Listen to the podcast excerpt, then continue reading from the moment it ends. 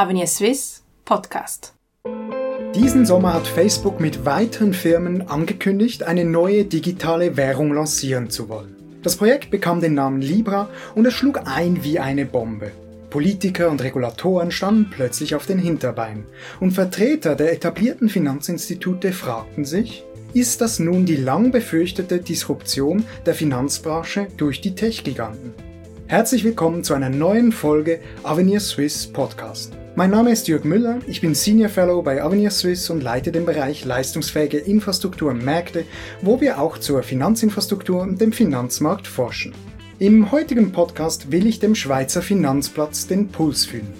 Dafür habe ich Jörg Gasser zu uns ins Studio eingeladen. Gasser weiß ganz genau, wie die hiesigen Finanzinstitute ticken, denn er ist CEO der Schweizerischen Bankiervereinigung. Davor war er Vorsteher des Staatssekretariats für internationale Finanzfragen, SIF, weshalb er sich auch ausgezeichnet mit den internationalen Rahmenbedingungen auskennt. Herr Gasser, herzlich willkommen bei Avenir Swiss. Vielen Dank. Ja, ich habe es eingangs erwähnt. Regulatoren und Regierungen rund um die Welt stehen auf den Hinterbeinen und machen Druck auf Libra. Und dieser Druck hinterlässt durchaus Spuren. Diverse Gründungsmitglieder haben in der Zwischenzeit die Libra Association verlassen. Herr Gasser, ist mit diesen gewichtigen Austritten Libra bereits klinisch tot? Ja, ich glaube, klinisch tot ist Libra noch nicht, aber ähm, im Koma. Und zwar okay. deshalb, weil, weil, wie Sie sagt, richtig sagen, gewisse Mitspieler, die bereit waren, sich auf dieses Abenteuer einzulassen, mittlerweile sich zurückgezogen haben. Visa ist draußen, Mastercard ist draußen, PayPal macht nicht mehr mit, eBay ist auch weg. Also das heißt, diejenigen, die sich da noch engagieren wollen, und das sind ja doch sehr wichtige Player, die eine Rolle spielen müssten bei der Lancierung dieses Projektes und vor allem dann bei der Etablierung im Markt selber, die haben sich mittlerweile zurückgezogen. Sie haben es erwähnt, die Vorbehalte und die Ängste der Regulatoren und, und einzelner Regierungen haben da sicher auch ihre Rolle gespielt. Die Idee selber ist nicht tot, vielleicht das Businessmodell. Glauben Sie eben, Sie haben gesagt, es gibt wirklich Druck. Kommt der Druck eher aus den USA oder eher aus der Europäischen Union? Oder sind beide etwa gleich kritisch. Also die Skepsis herrscht bei, von beiden Seiten, kommt hier eine sehr große Skepsis diesem Projekt entgegen. Und zwar einerseits aus den USA in Bezug auf die Frage der Geldwäschereiproblematik, der Finanzierung des Terrorismus, von der EU-Seite eher vom Kundenschutz her, äh, was passiert mit den Daten, wie werden diese benutzt. Also die Skepsis ist auf beiden Seiten sehr groß. Jetzt könnte man ein bisschen ketzerisch ja auch sagen, also wenn man das Projekt anschaut, das hat ja auch positive Seiten. Es soll weltweit zu geringen Kosten bezahlt werden. Warum dieser Widerstand? Also eigentlich kann hier ja was Neues, Besseres geschaffen werden. Ja, das ist so. Ich glaube, es hat effektiv viele Vorteile, ein solches Projekt aber eben auch Gefahren und nicht. Also überall dort, wo sich Chancen eröffnen, eröffnen sich, ergeben sich auch Risiken. Diese müssen bewältigt werden auf irgendeine Art und Weise. Ich glaube auch, dass das kommt so oder so auf irgendeine Art und Weise. Nicht diese Stablecoins, das ist die Zukunft. Man kann sich vorstellen, dass es in gewissen Sinn auch eine Konkurrenz zu den bestehenden etablierten Währungen darstellt. Da kommen natürlich Ängste in Bezug auf die Risiken, die durchaus berechtigt sind, aber die man adressieren muss. Manchmal habe ich das Gefühl, die Bedenken, ja, sind schon auch ein bisschen vorgeschoben von den Staaten, um eben ihre alten Strukturen zu retten. Weil wenn man die, die Kosten anschaut, das sind ist ja schon gewaltige Zahlen. Also sieben bis zehn Prozent des Betrages, den man global verschicken will, der geht, jetzt salopp gesagt, drauf, mhm. um das Geld zu verschicken. Und das in einem Zeitalter, mhm. wo man eigentlich permanent eine E-Mail mit einem ja. Klick verschicken kann. Aber das ist, glaube ich, auch das beste Verkaufsargument für eine solche Währung insofern als eben die Transaktionskosten praktisch gegen Null tendieren, was heute ja nicht der Fall ist. Und deshalb denke ich sehr wohl, dass dieses Marktmodell in irgendeiner Art und Weise Erfolg haben kann. Nicht nur in Bezug auf den Transfer von Geldern, sondern auch in Bezug auf, auf weniger entwickelte Länder, die vielleicht unter einer hohen Inflation leiden, die keine stabile Währung haben oder kein sicheres Währungssystem haben, die äh, kein Bankennetz haben, so wie wir das in den entwickelten oder in, in, in Europa oder in Amerika haben, sondern diese Regionen auf dieser Welt können natürlich mit einer solchen Währung sich Finanzdienstleistungen erschließen, die sie sonst eben nicht könnten. Und dort liegt, glaube ich, auch das große Potenzial einer solchen Währung. Und wie lange glauben Sie, dass da jetzt was Neues kommt? Also, dass da jetzt die, mit dieser Verzögerung bei Libra, kommt da was anderes? Wird da China kommen? Man hört das immer. Ja, eben. Also, das ist schon eine Frage, die man sich äh, die man sich stellen muss, nicht? Äh, man kann vielleicht Libra als, als Modell, als Marktmodell kann man vielleicht killen, nicht? Aber die Idee, Transaktionskosten dank der Digitalisierung massiv zu senken, die bleibt. Und, und es ist dann nur eine Frage der Zeit, was danach kommt. Oder? Und ich meine, das Projekt kommt aus den USA, wollte sich etablieren hier in der Schweiz. Da hier sind die regulatorischen Rahmen relativ streng. Sie sind auch klar. Wir sind international eingebunden. Also das hat schon Vorteile, wenn man das in einem kontrollierten Umfeld entwickelt, als wenn das eben, wie Sie sagen, aus einer Region kommt, die vielleicht ein anderes, ein anderes Bild hat, wie eine solche Währung zu regulieren ist. Eben dieses, diese, ich sage jetzt mal, diese Gefahr aus China wird oft beschworen. Mark Zuckerberg hat das auch im, äh, im Hearing vor dem äh, Kongress in den USA gesagt, dass wenn sie es nicht machen, dann wird eine chinesische Lösung kommen.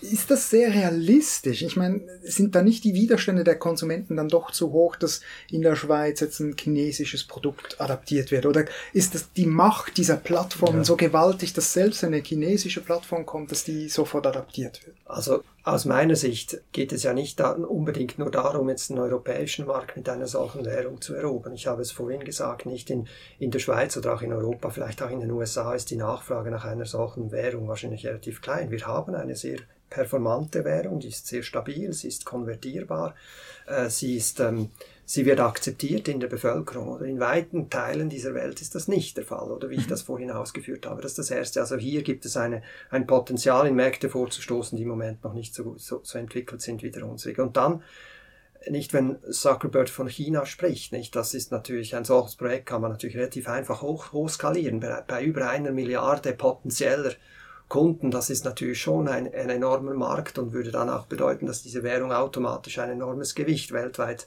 äh, äh erhalten würde und wird dann dann noch das hochskaliert oder weitergetrieben eben in unterentwickelte Regionen dieser Welt, dann ist das ein Machtfaktor oder eine, eine Währung, mit der sicher gerechnet werden muss.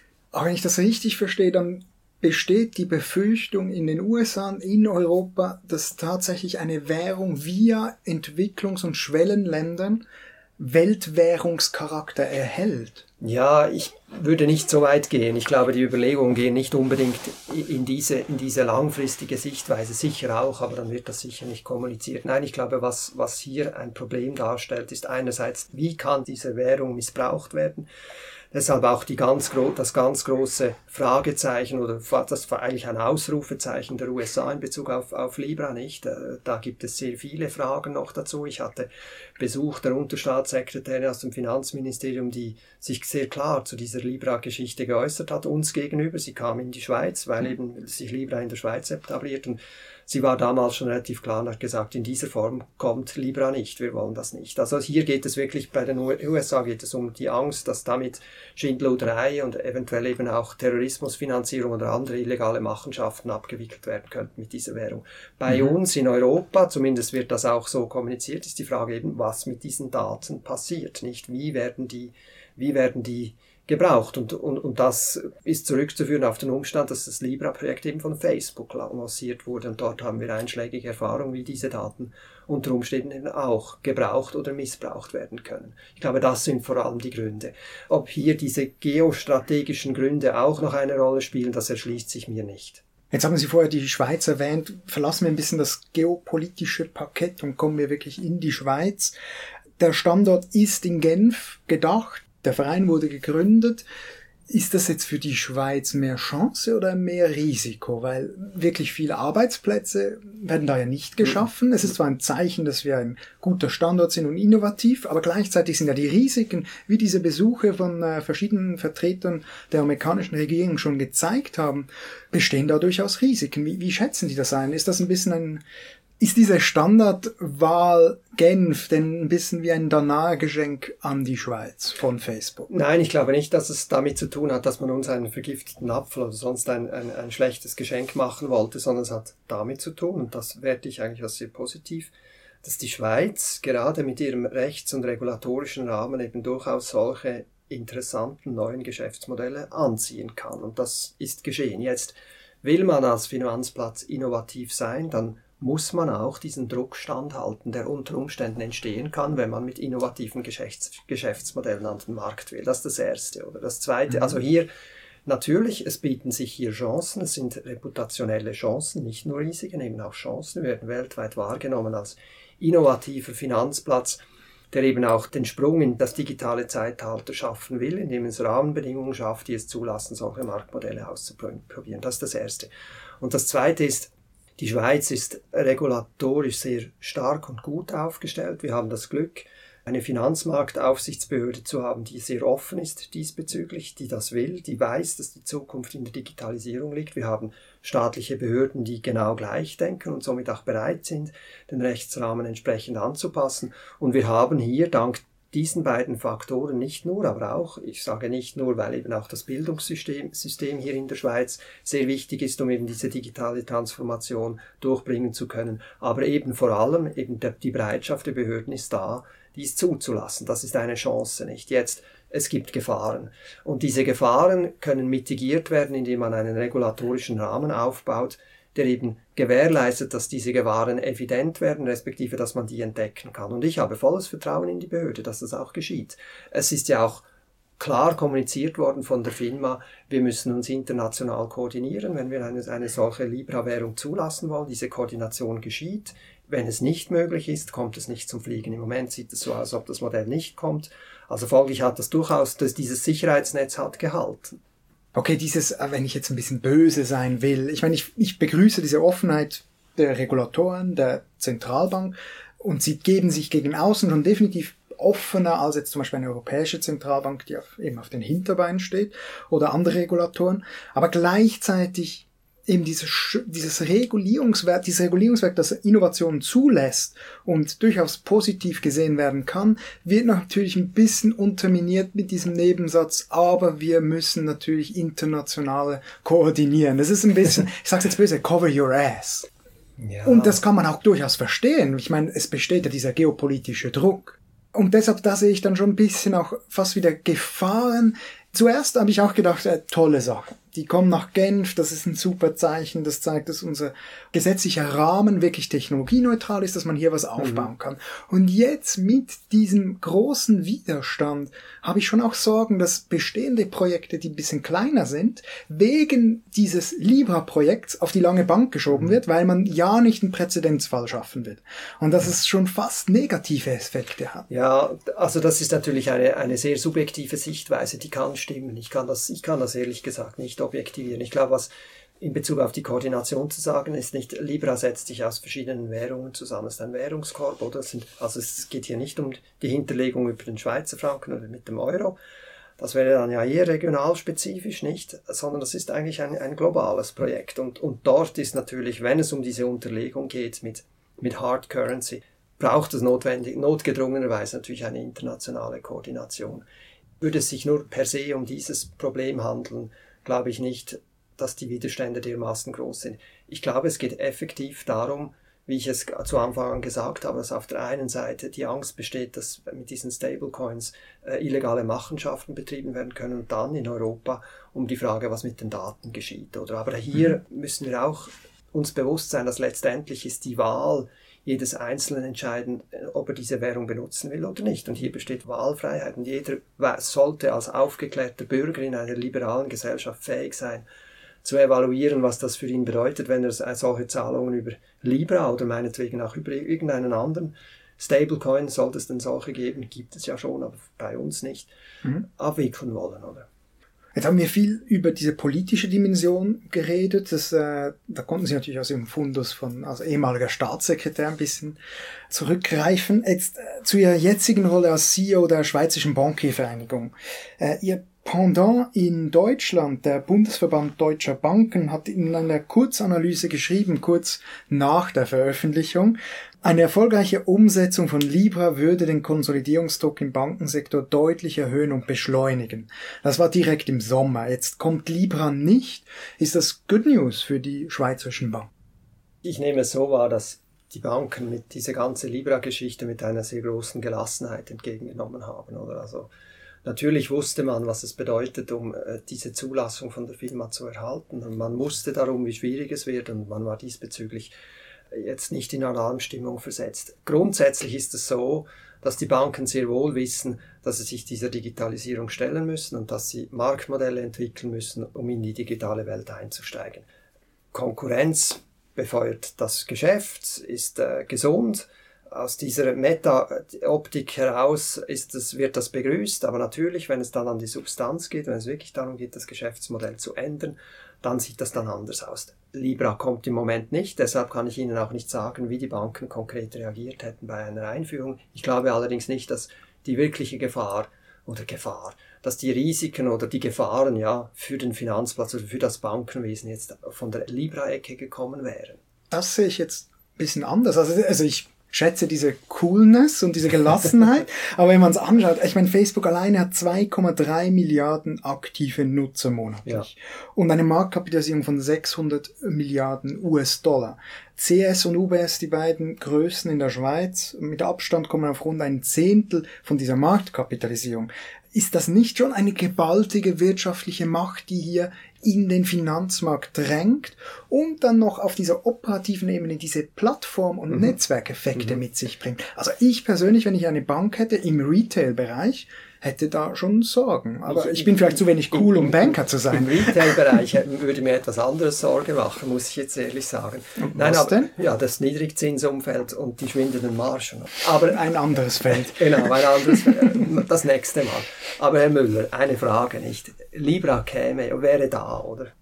Würden Sie Ihren Arbeitgeber bitten, ihren Lohn über PayPal direkt in Libra zu investieren, weil sie sagen, ja, die haben, die können skalieren, ist alles sehr viel billiger, ist ja ein Stablecoin. Wo ist das? Würden Sie das machen, Ihren Lohn jeden Tag auf, auf Libra konvertieren zu lassen? Auf keinen Fall. Eben, eben. Aber der Punkt ist natürlich, ein margenträchtiges Geschäft bricht weg, weil schon heute äh, lasse ich meinen Lohn, ich nenne jetzt die Bank nicht, um keine Schleichwerbung zu machen, äh, kommt mein Lohn auf ein äh, Schweizer Bankkonto mhm. und wenn ich ins Ausland gehe, dann überweise ich dieses Geld auf Revolut, mhm. weil ich dann einfach Haben unendlich viel... Begangen? Oh ja, Entschuldigung, jetzt habe ich für Revolut Schleichwerbung Darf gemacht. Man, das nicht? man könnte auch noch andere nennen, äh, was gibt's noch? N, äh, Neo oder wie heißt die andere Bank? Neon. N26. N, ja. Aber egal, äh, dann überweise ich das Geld auf eine ausländische Neobank und die äh, ermöglicht mir dann genau. eigentlich das Bezahlen genau. zu, äh, zum Interbankenkurs extrem ja. günstig. Ja. Natürlich habe ich Schiss und ich will denen nicht zu viel geben und deshalb überweise ich nicht zu viel und vertraue tatsächlich meiner Schweizer genau. Bank noch mehr. Aber trotzdem, schon allein durch diese Präsenz bricht ja dieses Auslandsgeschäft ein bisschen weg, jetzt im Retail-Bereich. Und das ist ja schon ein gewissen, also ich meine, da ist ja schon ein margenstarkes Geschäft, dieses Kartengeschäft, dieses ähm, mhm. internationale mhm. Devisengeschäft. Ja, also da haben Sie natürlich völlig recht. Nicht das Margengeschäft, wie Sie es nennen, bricht weg im Retail-Bereich. Das ist so. Und deshalb ist es natürlich umso wichtiger, dass man sich als Bank, auch als kleine Bank entsprechend aufstellen kann. Es ist ja, heute ist nicht mehr die Größe entscheidend. Es ist nicht mehr so, dass die Großen die Kleinen schlagen, sondern die Schnellen schlagen die Langsamen, oder? Und es ist, die Zukunft des Bankings besteht wohl darin, dass auch die Bank als Plattformorganisation eine ganze Palette, wie sie das heute auch schon tun, aber das machen sie in-house, Produkte anbieten, nicht die der Kunde benutzen kann. Genau so, wie Sie das sagen, oder? Mhm. Eine, eine ideale Bank aus meiner Sicht in fünf oder zehn Jahren, die ist fähig, mir zu sagen, für diese Situation empfehlen wir Ihnen, sich in, in Libra zu begeben. Für diese Situation empfehle ich Ihnen, ein Konto bei einer Neonbank zu haben. Bei, in dieser Situation, wenn es um Ihre Vorsorge geht, würde ich, würden wir Ihnen näher vorschlagen, Sie bleiben bei uns und wir sind da relativ konservativ, selbstverständlich nachhaltig, das müssen wir, wollen wir auch sein und so weiter und so fort. Also die Bank wird fähig und sein, diese Plattformtechnologie und die ganze Digitalisierung zu ihren Gunsten zu benutzen, um die Palette der Kundenberat oder der Möglichkeiten des Kundes auszudehnen und einerseits und andererseits auch im Backoffice die Prozesse so, so zu organisieren, dass sie, dass sie sehr günstig sind und damit eben auch die einbrechenden Margen etwas, etwas kompensieren kann. So stelle ich mir das vor. Und das sind verschiedene Ökosysteme, die sich durch die Digitalisierung verbinden und der Kunde muss die Möglichkeit haben, möglichst ohne Schnittstellenverluste in die einzelnen Ökosysteme hier einzugreifen oder sich zu beteiligen, wenn er das dann will. Also die Schweizer Finanzinstitute haben hier eigentlich nicht diese Entwicklung verschlafen, sondern sie sollten das nehmen als ein Modul für ein neues Geschäftsmodell, das mehr auf Finanzberatung geht und eine Plattform und nicht mehr dieses äh, ganzheitliche Angebot. Beziehungsweise das ganzheitliche Angebot zur Verfügung stellen, aber nicht mehr selber produzieren, sage ich jetzt mal. Nicht nur, nicht nur selber zu produzieren. Das ist zwangsläufig ist das so, oder? Wir, wir haben das heute schon, oder? Sie werden, als Kunde sind Sie fähig, bei der Bank X eine Hypothek zu haben, bei der Bank Y ein Kundenkonto, oder? Idealerweise mhm. möchte die Bank alles bei sich haben. Das machen Sie vielleicht, weil Sie das Gefühl haben, ich habe hier eine gute Bearbeitung, habe einen holistischen äh, Sichtweise meiner finanziellen Tätigkeit. Ein anderer will das nicht, oder der mhm. will effektiv die verschiedensten Möglichkeiten. Es kommt auf den Kunden drauf an und, ein, drauf an und eine Bank muss, muss sich entsprechend diesen Bedürfnissen auch, auch einstellen können. Mhm. Da, da, da sehe ich schon eine Zukunft. Die Frage ist natürlich, sind wir overbanked und haben wir zu viele Banken? Das ist eine Frage, die die Zukunft beantworten wird. Es kommt wirklich darauf an, welche sich am Markt am besten bewährt und welche am besten die ganze Problematik der Digitalisierung oder Herausforderung oder Chance oder wie man es immer nennen will, der Digitalisierung in das Geschäftsmodell, in ihr eigenes Geschäftsmodell inkorporieren kann. Ja, wagen wir zum Schluss einen Blick in die Zukunft. Ist immer extrem riskant, ich weiß. Aber wenn wir jetzt, eben jetzt haben wir diese Entwicklung mal mhm. Skizziert. 2030, mhm. zehn Jahre, das ist ein mhm. bisschen mhm. abschätzbar.